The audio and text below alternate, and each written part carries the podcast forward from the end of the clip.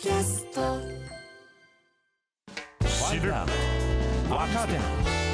動かす荻上チキセッション発信型ニュースプロジェクト、荻上チキセッション。荻上チキと、南部ひろみが生放送でお送りしています。ここからは特集メインセッション。今日のテーマはこちらです。メインセッションディスカッションモード。国民民主党代表選挙、ラジオ討論会、二人の候補者に聞く。国民民主党の代表選挙が今日告示となりました。今回の代表選には玉木雄一郎代表と前原誠司代表代行の2人が立候補を届け出ており、来月2日の臨時党大会で投票開票が行われます。玉木雄一郎代表は1969年生まれで2009年民主党から出馬し初当選。希望の党に合流し、その後国民民主党を結成。前原誠司代表代行は1962年生まれで、1993年衆議院選挙で初当選。民主党政権では国土交通大臣や外務大臣を歴任。その後国民民主党に合流。今月3日の会見で玉木代表は、対決より解決。政策先導型の姿勢を基本に与野党を超えて連携すると強調。一方の前原代表代行は、自民党に代わる受け皿が必要と表明した上で、政策本位の非自民、非共産の野党結集を進めると説明し、両者の方向性の違いが目立っています。今後どのような政策を訴え、党の運営を担おうとしているのか、今日は国民民主党の代表候補者2人とともに議論します。では、今回の国民民主党代表選挙候補者のお二人を届け出順でご紹介します。まずは衆議院議員の玉木雄一郎さんです。はい、よろしくお願いします。よろしくお願いいたします。続いて、衆議院議員の前原誠司さんです。はいよろしくお願いし。ますよろしくお願いします。ということで今日は国民民主党の代表選挙、えーラジオ討論会となっております。はいはいまずはお二人の候補に国民民主党をどういった政党にしていこうと考えているのか、えー1分間でお答えいただきたいと思います。1分を過ぎると南部さんがチーンとチャイムを鳴らしますので、えーチャイムが鳴ったら、えー速やかに発言を終えていただければと思います。では発言も届け出順に玉木さん、前原さんの順で伺っていきたいと思います。では玉木さん、早速よろしくお願いいたします。はい、よろしくお願いします。えー、玉木雄一郎です。あの、私はですね、あの、今、国民民主党が進めている、やはり対決より解決、まあ、どんどんですね、えー先手先手で新しい政策を提案して、それを実現していく、その中心的な役割を果たす政党であり続けたいと思いますし、そうしていきたいと思ってます。例えば、2019年に孤独孤立対策っていうのを最初にですね、公党として、公約に掲げて戦ったんですけれども、最初はまあ馬鹿にされましたが、その後コロナを経てですね、えー孤独担当大臣ができました、菅内閣。そして、えー先般の通常国会では、ついにですね、閣法、内閣提出案として孤独孤立対策基本法というのが出てきて、もうやっとですね、我々が言ってきたことが、まあ時代が追いついてくるというか、政府与党が追いついてくる。まあそういう必要な政策をですね、先手先手で打ち出して実現につなげていく、まあそういう役割をですね、これからも果たしていきたいと思っております。はい。時間ちょうどとなりました。ありがとうございます。では、前原さん、国民民主党をどうしていきたいのかお願いします。はい、よろしくお願いいたします。前原です。私は今の自民党が全て悪いとは言わないんですけれども、やはり、えー凋落の30年、国際競争力が落ちるし、そして賃金は30年間上がらないし、少子化対策は言葉だけで身が上がっていないと。それ地方地方が疲弊するだけと。個別のテーマで、えー協力してもですね、日本全体は良くならないと。であれば政権交代というものの中核に国民民主党を私は据えたいというふうに思ってます。政策は素晴らしいんですよ。だけども、自民と是々非で組むことが結果的に野党分断に寄与してしまっているというふうに思っています。したがって、今ちょっと立憲さんと維新さんがに睨み合っている状況ですけども、我々が政策提言を呼びかけて、そしてしっかりと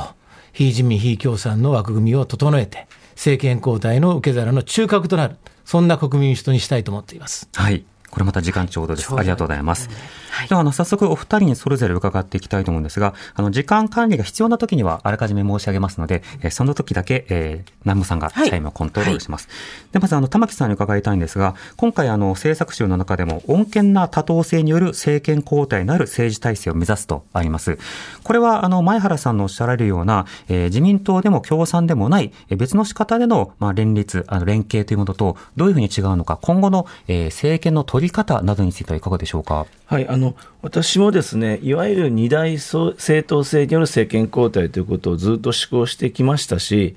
あの、それができればということでやってきました。ただ、まあ、あの、与党も経験し、野党第党も経験し、小さな政党の党首もやってますが、まあ、その中でですね、現行の選挙制度の下では、まあ、欧米型の綺麗な形のですね、二大政党は、難しいんじゃないかなというのが正直なところですし、まあ、現状を見るとですね、野党第1党と野党第2党が、まあ、第1党争って、非常にあのせめぎ合ってると。で、また現にまあ70以上の選挙区ですでに、えー、第1党、野党第1党と第2党が競合しているという中では、その、こう、事項に変わるきれいなですね、あのまあ、二大政党的な政権交代が難しいだろうということと、あと、まあ、あの93年の選挙制度を作った、まあ、張本人の一人である細川元総理がですね、先般、あの、今の制度は、その二大政党的な政権交代は必ずしも、あの、前提にしてなかったということをおっしゃっていて、まさにその細川さんの言葉が穏健な多党制を前提にしているということであればですね、あの、無理に一つにこう、結集するんではなくて、まあ、ある程度政党の単位がある中で、まあ、その政党が、まあ、まあ、連立政権を、3つから5つの政党が、その連立政権を組んでですね、えー、政権交代を成し遂げていくということが、まあ、現実的と。ただ、連立政権組むにはですね、政策の一致だと選挙協力が完璧にならないと、選挙で争うところが、あの、連立政権組めませんから、うん、まあ、その意味ではですね、その2つの要素を満たした政党は今一個もないので、はい、まあ、その意味では、今は自分の力をですね、実力をつけて、まあ、来たるですね、そういう新しい、え、政権の枠組みができたときに、必ず主要なですね、一角を占めるポジションに、国民民主党が、あの、位置づけられるように、え、政策と、そして統制をですね、しっかり固めておくっていうのが、今、我々が取り組むべき、あの、優先課題だと思ってます。うん玉木さんに追加で、あの、今のお話ですと、次の衆院選挙での政権交代や、そのタイミングでの中核を担うということは、まあ、間に合わないと。となったときに、何年プランで、この国民民主党を大きくしていくということになるんでしょうか？私はね、2025年の参議院選挙の頃にはですね、まあ、今の、前というと公明党さんとか、まあ、それぐらいのですね、規模にはなって、ある程度存在感のある政治勢力になっていかないと、まあ、どこと組むにしてもですね、飲み込まれますから、まあ、その意味ではですね、まあ、一つ掲げているのは、大型国政選挙ごとに、最低でも2割ずつはですね、勢力拡大していくということが必要で、まあ、あの、2020年代半ばですね、その頃には、やっぱ5、600万票の、えー、全国比例のせあの得票が取れるような政党にするのが、もう、まずマストだと思ってます。うん。前原さんに伺います。前原さんは政策本位で非自民、非共産の野党協力、野党結集を進めていくのだ。これで政権交代の道筋を作りたいということをたびたび訴えています。はい、この非自民、非共産の野党協力とは具体的にどういったことを今は考えていらっしゃいますか？はい。私はあの野党というのは常に次の選挙で政権を担うということでなければ、あいけないと思うんですね。それはでも野党第一党の役割だと思うんです。私が2013年の希望の党の時に、まあ、小池さんと組んで、そして、えー、一つの塊にして政権交代を目指したということは、まさに野党第一党の代表というのは、次の選挙で政権を取りに行くと、そのためにどうしたらいいか、そして仲間がどうやって再選されるか、新人がどうやって通ってくるか、これを考えるのがリーダーの私役役割だと思うんですね。そう考えたときに、まあ、野党第一党ではありませんけれども、常に選挙で政権交代を担わないと、何年か先とかだったら、他の政党もできてきてるし、どうなるかわからんものに対して、コミットメントするということについては、私はそれは誠実ではないと、実は思ってるんですね。ですから、次の選挙でどういう枠組みを作るかということの中で、私は非自民、非共産、具体的にはこれは立憲さんと、それから維新さんになるというふうに思いますけれども、そういったところに、我々の基本政策はこういうもんですと。えー、我々は原子力は安全利用しますよと。我々は憲法改正は賛成ですよと。そして防衛力強化と日米安保は賛成ですよと。まあ、そういうことの中で教育の無償化とか、あるいは賃金の上がる経済の実現とか、こういうことを一緒にやりませんかということを呼びかける中で、そしてそれをやろうということになればですね、えー、選挙協力などをやっていくと、まあ、いうことであって、えー、自民党と是々非々でやってると、なかなか野党の呼びかけには、えー、馴染まないというところがありますので、やっぱり自民党と対峙するといった立ち位置をちゃんとやった上で、私は立憲や維新に呼びかけるということ、あとはどう、えー、ご反応されるかっていうことは、それは相手のあることですから、分かりませんけれども、まあ、しっかりとしたそういった呼びかけをし、とにかく民主主義っていうのは、選択肢がなければいけない。まあ、玉木代表が言われるように、別に無理に二大政党制にする必要はないんです。連立政権でもいいんですから。だけども野党の塊の中で選択肢を作っていく。それが私は国民主党の次の代表の役割だと思ってますし、私はそれをやらせていただきたいと思ってます。なるほど。二つ前原さんに聞きたいのですが、一、はい、つあの以前選挙特番にお電話で出ていただいた際に、はい。ね、あの京都で、えー、立憲民主党への対立候補を立てるなどの動きというのは、野党の分断にならないかというふうに言ったところ、あの強く反発をいただいて、あのそれが言ってる意味がわからないとあの指摘されたんですが、今その当時のことを振り返ると、やはりそうしたような形は分断だったので、立憲などとも話し合っていく、選挙協力をしていくということが必要だと感じられたということですか？あれは参議院選挙ですよね。はい。参議院選挙は定数2ですから、はい、うちは。えー、ですからあ、立憲さんと新たに維新というものを、えー、当選させれば、えー、定数2で自民や共産という、まあ、京都っていうのは自共二大政党制体制だったんですけども、うん。はい、これ、ある自民党の、まあ、大幹部、参議院の大幹部に言われたんですけども、安倍さんが亡くなられましたよね、うん、投票日の2日前、はい、あれがなかったら、えー、京都は立憲と維新だったということをおっしゃってました。ですから、そういう意味において、私は自民党の議席を一つも減らすと、それが政権交代につながる。特に衆議院はかなりごろっと変わるときあるんですけども、参議院は半数改選なんで、はい、これは政権交代しようと思うと、相当参議院ではですね、えー、3年ごとの選挙で、えー、自民を減らすという努力をしない限りは、政権交代というのは夢のまた夢ですから、うそういったことで、えー、京都ではやらせてもらったということであって、全く矛盾してないと。なるほど。はい、もう一点、あの、非共産ということが明記されてます。うん、今日は共産党とは組まないということですけれども、はい、どうして共産党とは組まないんでしょうか？まあ、日本の周りには中国、北朝鮮、ロシアという、まあ言ってみればゲームチェンジャー、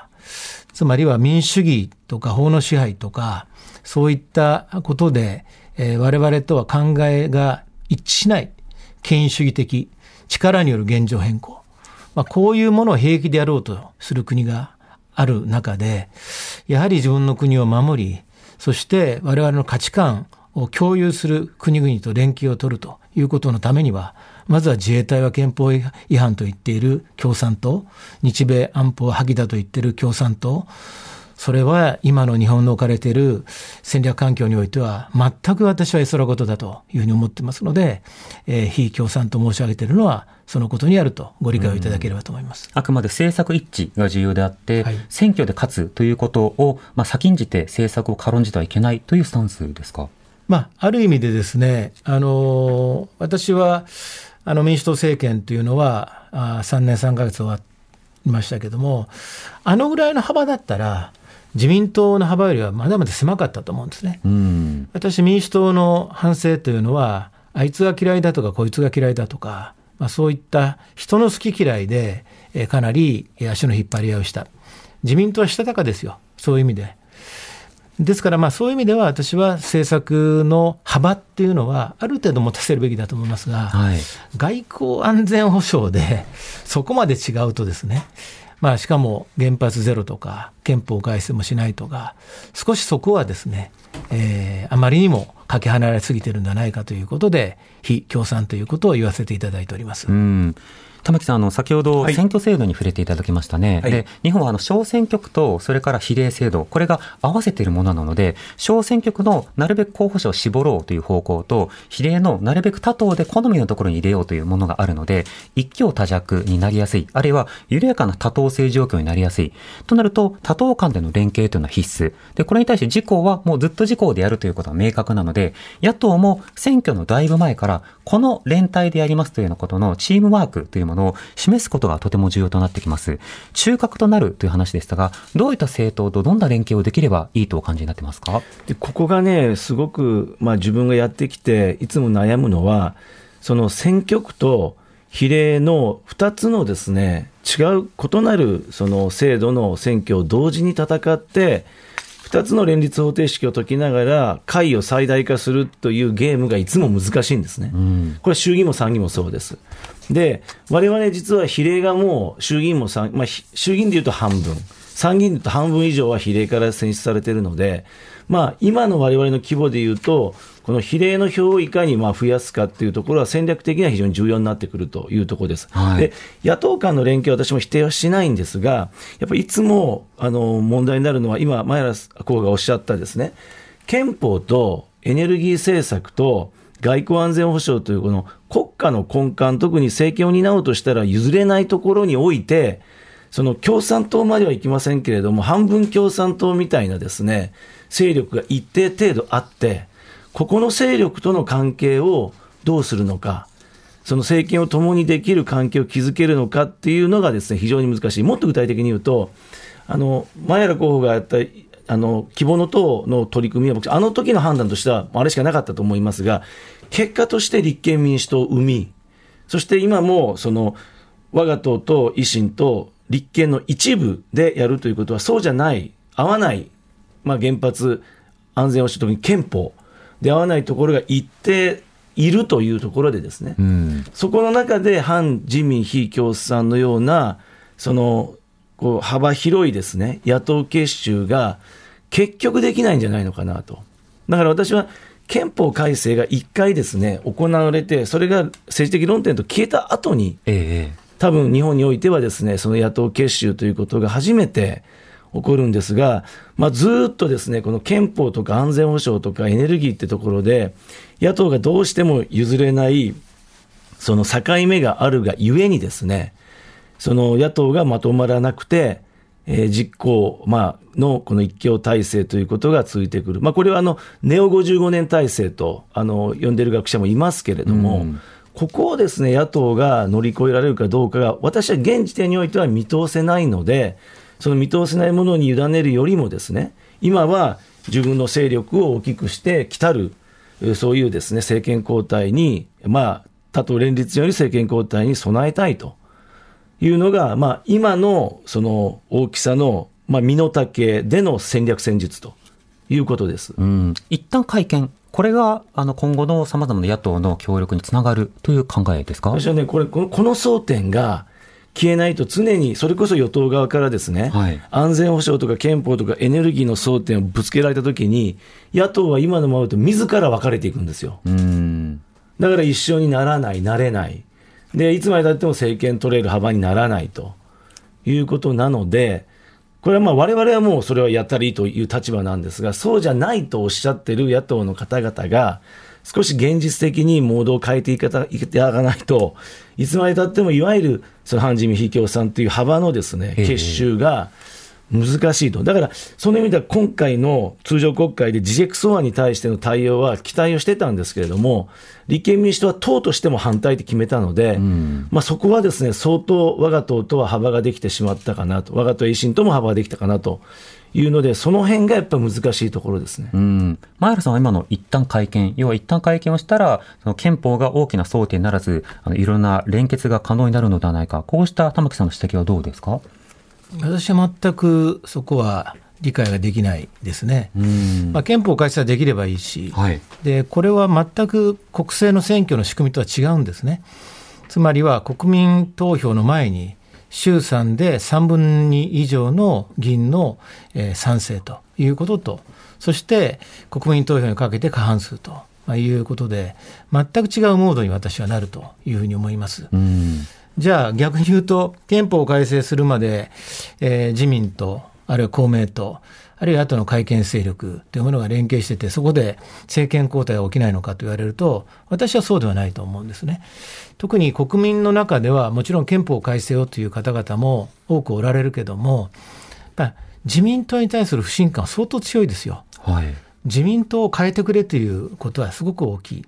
まあ、あの私もそうだし、えーまあ、我々の仲間もですね例えばあの街頭演説してて、まあ、ガソリン代を下げるあるいは電気代を下げるそれもいいけどもそれを言ってたらそれは自民党がやったことじゃないかと。事故をやったことについてあんたたちも一緒にやってるだけじゃないかと、まあ、いうような雰囲気ですよね、あるいは批判を直接浴びる人もいる。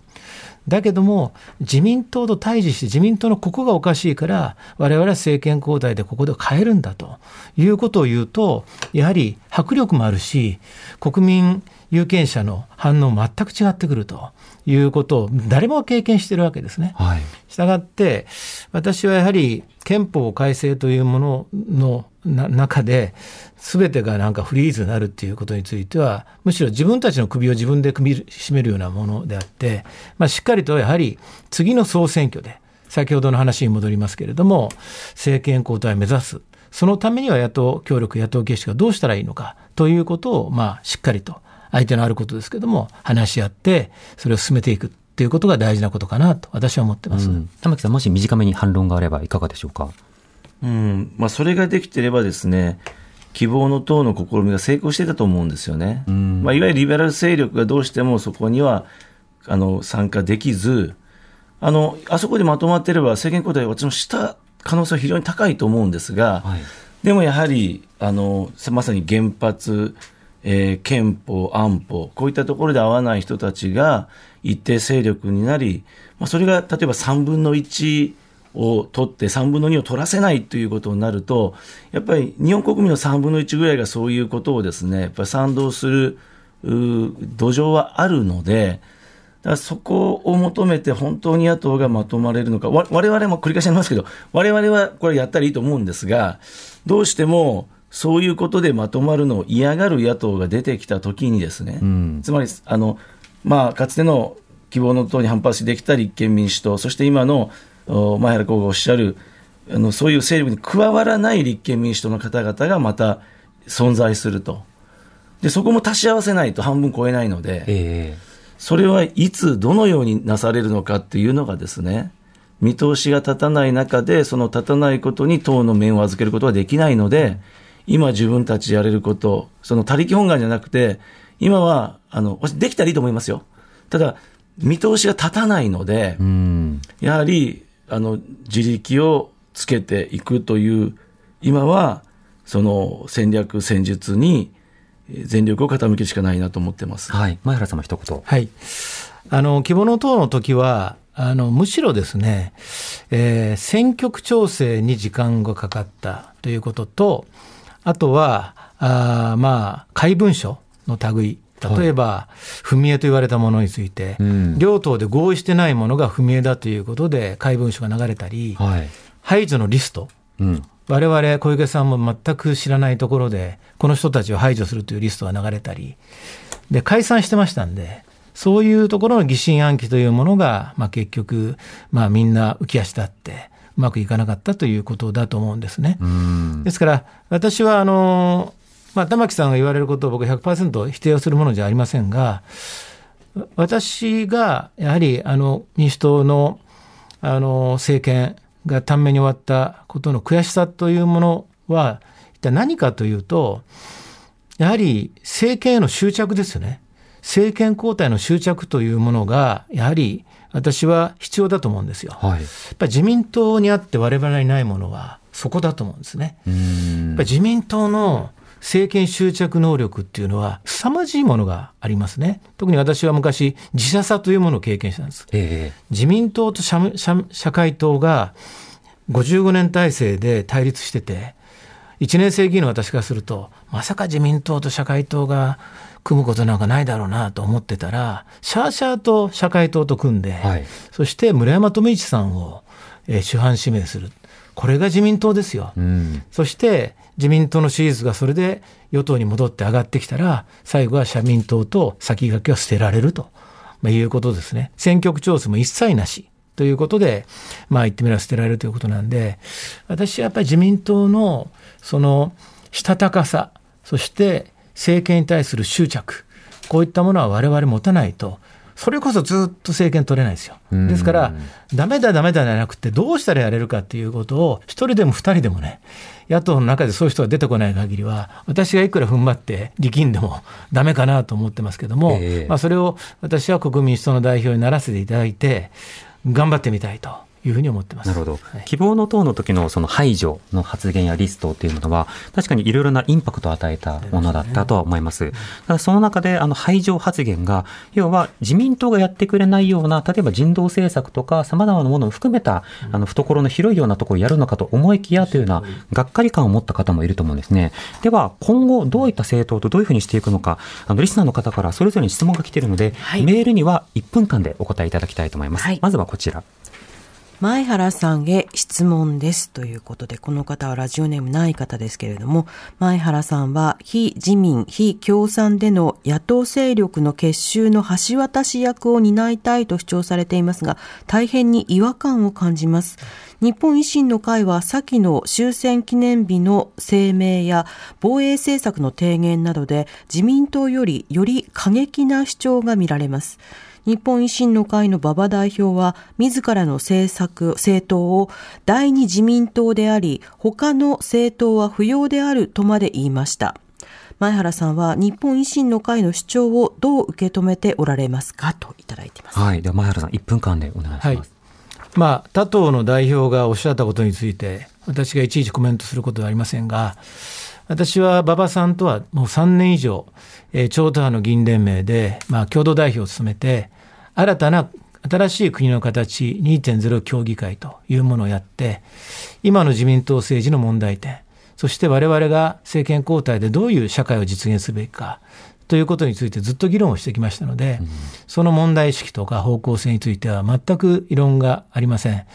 まあ私はあえてその第二次自民党の話を申し上げると、えー保守、中道、中道改革勢力というものが政権交代に必要だと。まあ、そういう意味で私はおっしゃったんだというふうに理解をしてますし、えーまあ、そういう意味であの私はあの馬場さんや他の維新の方々との話し合いはずっとやってきてますけども、私はそれほど違和感を感じたことはありません。うん、なるほど。では、玉木さんにも質問が来ています。はい。えー東京都在住、うさぎのピアスさんからいただいた質問です。玉木さんに質問です。自民党のアクセル役になるとはどういう意味だったんでしょうか？詳しくお尋ねしたいです。なぜ野党ではなく与党である自民党のアクセルなのかもお願いします。えーそして前原さんへの質問もあります。代表になった場合、他の野党とどのように関わっていくつもりなのかお尋ねしたいですといただいております。前原さんの部分はね、もうあのすでにお話もいただいたので、じゃあ、ここは玉木さんに1分間でお願いします。はい、あのこれはまあ演説で何度かですね言ってたんですけども、西日本新聞さんだけが取り上げてくれたんですが、あの今の岸田政権は何やるにしても遅いんですよね。でだからまあそのケツを叩く役割をしっかりですね野党として果たしていきたいという趣旨で言ったのと、あとまあ今の岸田政権のですね、まあ、強みであり弱みはですねやりたいことがないんですよ。はい。だから、その強烈にこれをしたいっていうことがないから抵抗もないので、あのふわっとしてて、ただ何か海外で、例えばウクライナとか起こった時に対する対処はですね、一つ一つできるので、まあ、そういったところで成果を上げてるんですけども、やっぱりこれをやれと、中身がですね、すっからかんであれば、これをやれっていうことをまさに我々は政策提案型、政策先導型なので、そういうのをどんどんやってですね、動かない政府・与党を動かしていくと、まあ、そういう趣旨で申し上げました。うん。その動かし方について、お二人に別の論点で質問が来てますので、はい紹介しましょう。はい、えーラジオネーム、斉田万蔵さんからいただいたメール、60代男性自営業の方です。ありがとうございます。6月に LGBT 理解増進法が成立しました。この法律は国民民主党、日本維新の会のすべての国民が安心して生活できるよう留意するという文言を取り入れた修正案により可決されています。LGBT 当事者や支援団体はこの文言について法案の内容が後退した。学校現場などで LGBT 理解増進の教育をする場合に反対する人がいたらできなくなるなど批判的です。このことについて玉木さんや前原さんはどのように思われているでしょうか？うん、ではまずは前原さんから伺っていいでしょうか。はい、私もあの何人かあ当事者の方々とお話を伺いまして、今ご質問いただいた方と同じようなご意見を賜りました。他方で地元に帰ると逆の面から心配されている方々もたくさんおられました。まあ、例えばご婦人方がお風呂とか公衆浴場とか、え銭湯ですねあるいはあお手洗い公衆トイレまあ、こういったものの使用について懸念をされることもありましたし、そして、その様々な、あやっぱり懸念があることも事実なんですね。ですから、当事者の方々の視点に立って、えー、しっかり取り組むことも大事であると同時に、それ以外の方々の懸念、心配というものを、まあ、しっかりと受け止めて、そして我々はバランスを取ったものになったんではないかとこう考えておりますので、はい、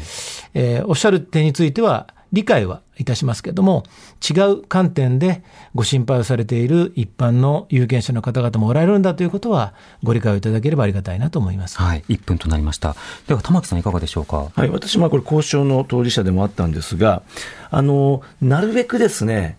全会一致で通したかったんですね。はい、で自民党がまあ党内でいろいろ揉めて、ああいう修正をしたものを出してきて、で立憲民主党さんは、そのかつて超党派で合意したものを出してきて、まあ、真っ二つになっていて、でこれ、こういう話はやっぱり大きく分かれたら、結局それでまた分断を生んでしまうので、できるだけこう接着剤になれないかなということで、日本維新の会の皆さんとも協議して、でポイントはですね、今おっしゃった、まあ、12条に新たにすべての国民が安心できると。でただこれは第3条に同じこと書いてるんですよ。それを念のため規定として書いてですね、例えばもう女子トイレがなくなっちゃうんじゃないかとか、そのそういったまあ心配を、今、前原子が言ったような心配する人もいるので、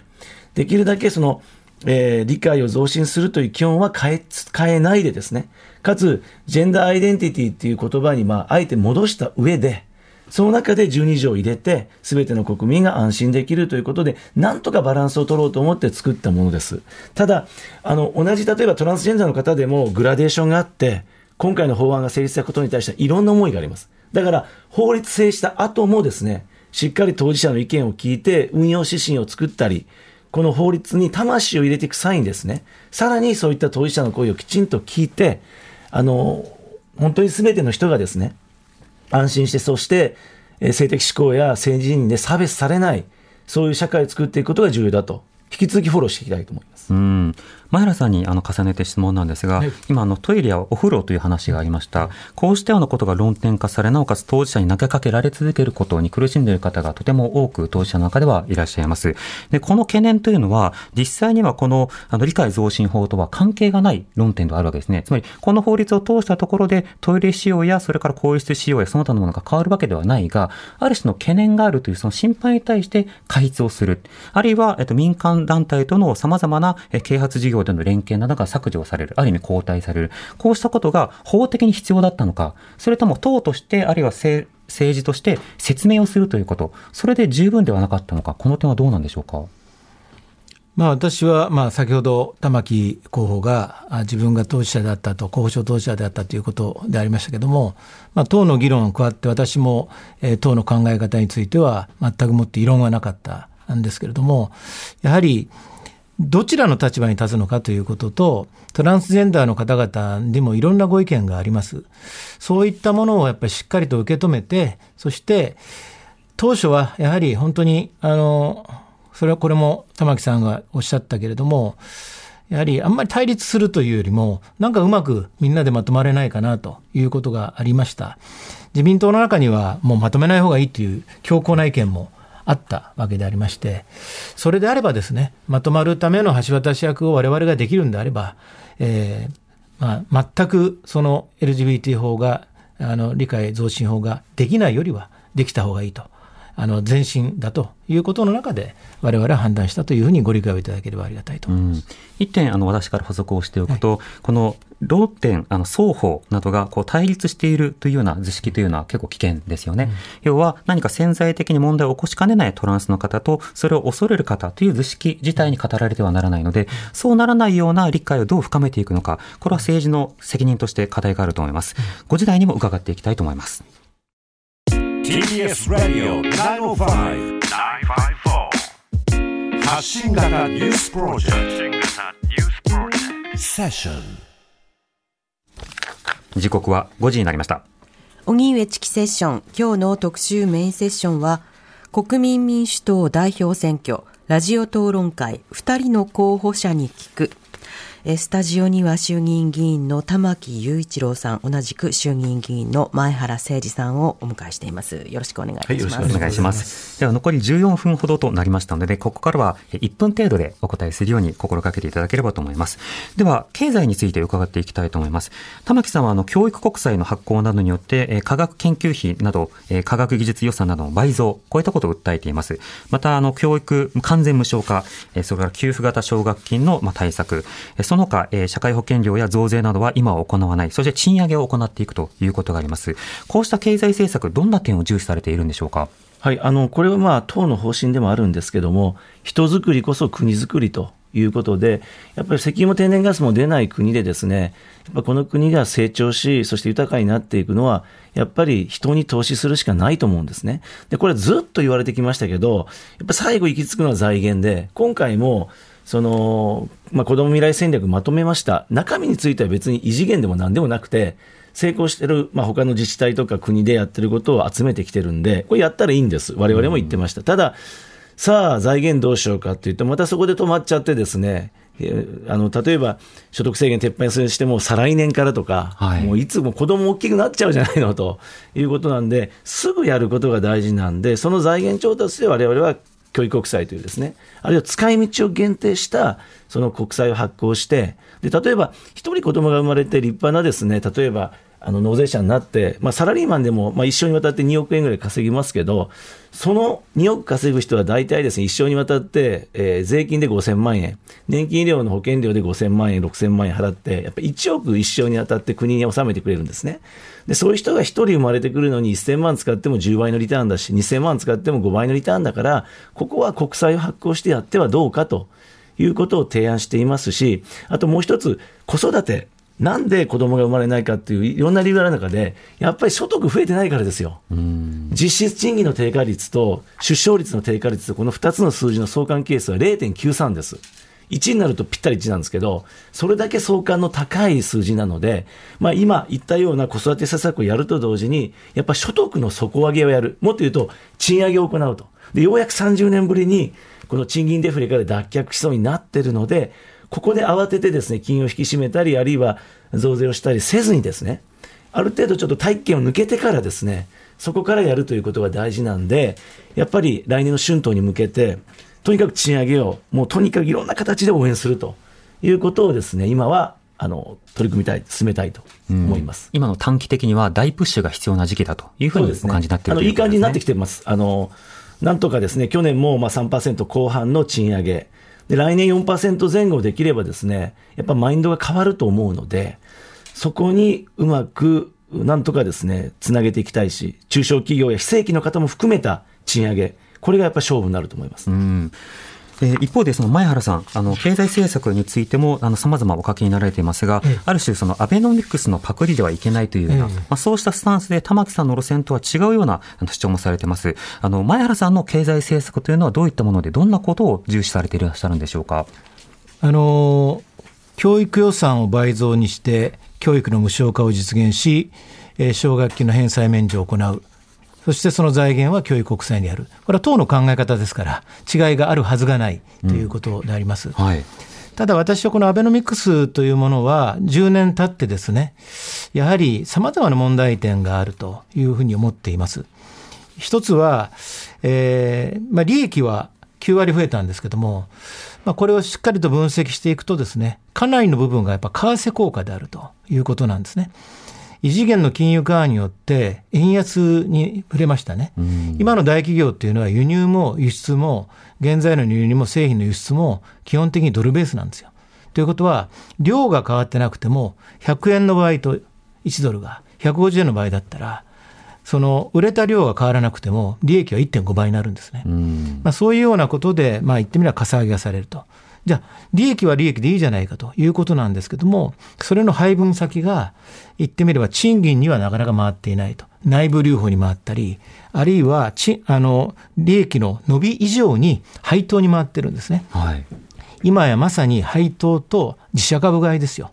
そしていかに株主に儲けさせるか。そして、えー、賃金は低いまま。実質賃金はこの10年間でマイナス7%です。アベノミクスを持ったって成長してないんですよ。むしろそれが第3のドリル、あの、いわゆる経済成長、構造改革というものを遅らせて、そして結果的に日本のあの生産性が落ちてですね、えー、成長率が落ちているということでありますので、私はその経済成長も重要だけども、その中核となるのがやっぱり人への投資だと思うんですよ。人への投資というのは、時間のかかるものと即効性のあるもの2つあります。はい、例えば教育格差の是正ということになると、親の所得が今少ない、多いっていうのは明確に分かれてるわけですから、これ今すぐやるっていうことの大事さと、それから我々は子供だけじゃなくて、大人の学び直しも必要だと。まあ、昔、子ども国債と言ってたのは、いや、子ども国債じゃないんだと、教育国債なんだと、これは大人の学び直しにも当てるんだということで、リカレント教育やリスキリングというものをしっかりやっていく。これはまさに賃金の上がる経済の大きなバックアップになってくるわけですね。はい、ですから、教育の無償化の中で人への投資をし、そして少子化や、あるいは教育格差の是正や、あるいは賃金の上がるような状況とか、さまざまなところをネットを張ることによって、えー、まあ私の言うのには、尊厳ある、えー、いわゆる成果投資というものを張り巡らして、うん、そして安全を確保すると。いつまでも成長を前提とした、えー、経済政策には頼らないと。いうのが私の考え方です。なるほど。あの、ターゲットとして玉木さんとあの共通のところもあると思うんですね。例えばその教育費の倍増であるとか、奨学金の免除であるとか、はい、そしてあの教育格差を埋めていくことによって人々の暮らしを豊かにしていく、これも一致しています。また教育国債などを短期的に活用する、ここも一致はしてますか？ますね。はい。では長期的にその、例えば財源確保と分配政策をどうするのかということと、経済成長を目指さないとなると、分配するようなものがなくなってしまうとなったときに、そこは構造改革というのものが何かしらの仕方であるのか、成長しなくてもあり得るような何かしらの資本主義の形を構想するのか、前原さん、そこはどうなんでしょうか？あの経済成長って無理やりに経済成長って言ってもするもんじゃないんですよ。例えば潜在成長率っていうのは何かというと資本と労働とそれから全要素生産性という3つなんですね。で労働というのは、えー、労働時間かける働く人の掛け算です。そして、えー、資本というのはこれ設備投資です。設備投資はもっとやるべきだと思います。つまりは内部留保から設備投資にどう促していくかということは政策的にやらなきゃいけない。はい、これは潜在成長率を上げる大きな要因です。もう一つの全要素生産性というのはこれイノベーションなんです。イノベーションというのは人が行うんです。つまりは人への投資が行われない。研究開発費を、えー、主な国で見たときに日本これも横ばいなんですよ。はい教育費も横ばいだし、研究開発も横ばい。ずっと右肩で伸ばしていた国はアメリカなんです。で、今、急激にいわゆる指数関数的に伸びている国、これは中国なんですね。はい、つまりは人への投資こそが、覇権争いをする国にとってものすごく重要で、中国はこの20年間で24倍に教育してるんですよ。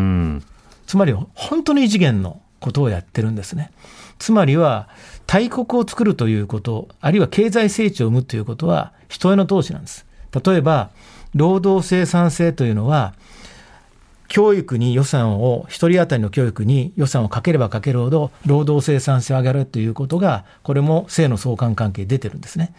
日本は G7 の中で最低です。アメリカの影響半分ですよ。ということで、前原さんは経済成長をあのすることは当然ながら反対するわけではないし、必要なことだが、人への投資ということを通して経済成長が行われるのであって、人への投資というものをセンターターゲットにそういった政策に転換すべきだと主張しているということですね。センターピンこそが人への投資であって、そこをやらない限りは、経済成長いくらやってもだめです。私のあの同じ年のえー、立派な方に山中伸也さんという iPS 細胞のノーベル賞を取った方おられますけれども、はい、まあ、あと本庄先生もそうですけれども、このお二人がよくおっしゃってるのは、もうこれからノーベル賞出ませんよと。今までの、まあ、言ってみれば、日本の過去の資産でノーベル賞が生まれたけども、これからは生まれないということ、それぐらい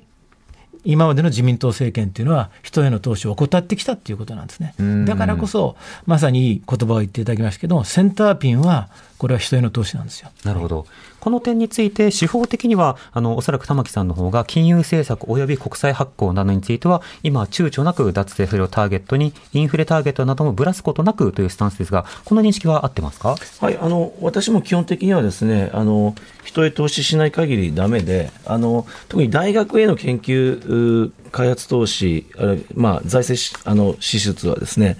中国は20年間で23.4倍、韓国でも5.7倍、アメリカ2.6倍で、日本は0.9倍で1割減らしてるんですよ。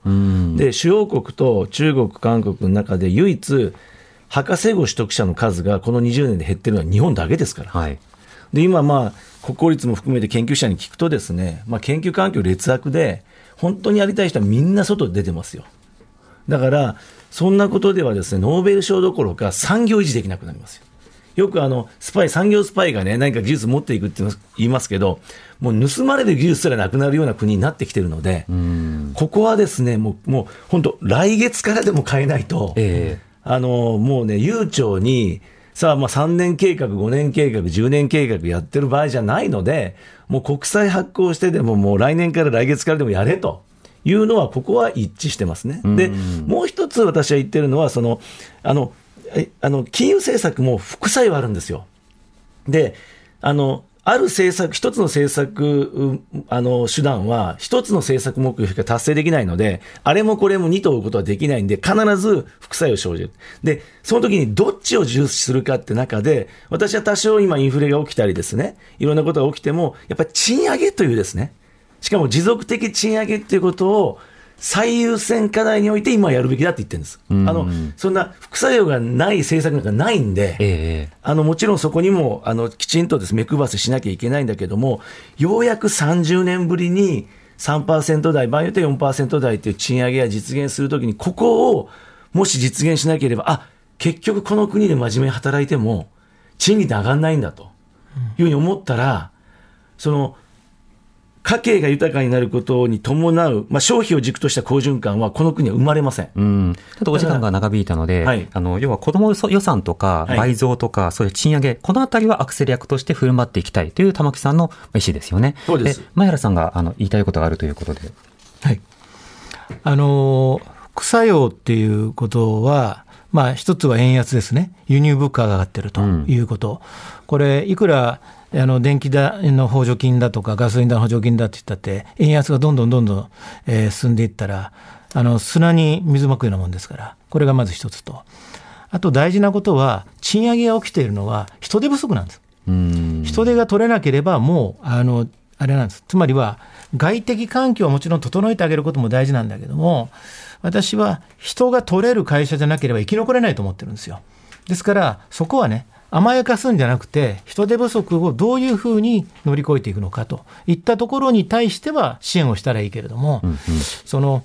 経済のね、あのアクセル吹かしといて、副作用もほっといて、それで財政出動だ、金融緩和だというのではなくて、賃金が上がるポイントはただ一つ、人手不足に対応できるところは対応するし、対応できなければ、その会社は人も取れなくて、優秀な人が取れなくて、まあ、廃れていくだけだということだと思いますね。えー、なるほど。はい、そうしたある意味、その、まあ、必要淘汰というようなことも、今は必要だと感じていらっしゃるんですか？ゼロ金利を続けてきたことによって、ゾンビ企業の割合が日本は多いと言われてるんですね。つまりは、ゼロ金利でもやっていける企業がまあ、残っていると、まあ、いうことですよね。なるほど。ある意味でのその構造転換を重視するのと、はい、またそれからその財政状況などを含めて、まあ、アクセルを吹かしていくタイミングが必要か、まあ、経済政策を含めてもお二人いろんな立場があるので、それを踏まえた上で国民民主党今後どうなるのか見ていきたいと思います。今日は衆議院議員玉木雄一郎さん、衆議院議員前原誠二さんにお話を伺いました。お二人ともありがとうございました。はい、ありがとうございました。ありがとうございました。発信型ニュースプロジェクト。TBS ラディオ905-954おぎゅうえちきセッション毎週月曜から木曜朝8時30分からお送りしているパンサー向井のフラット。向井さん不在の木曜日を担当するヤーレンズのデイジュンの之介とどうも落合博満です。違います。奈良原正樹です。各週木曜日はヤーレンズのフラット。せーの聞いてね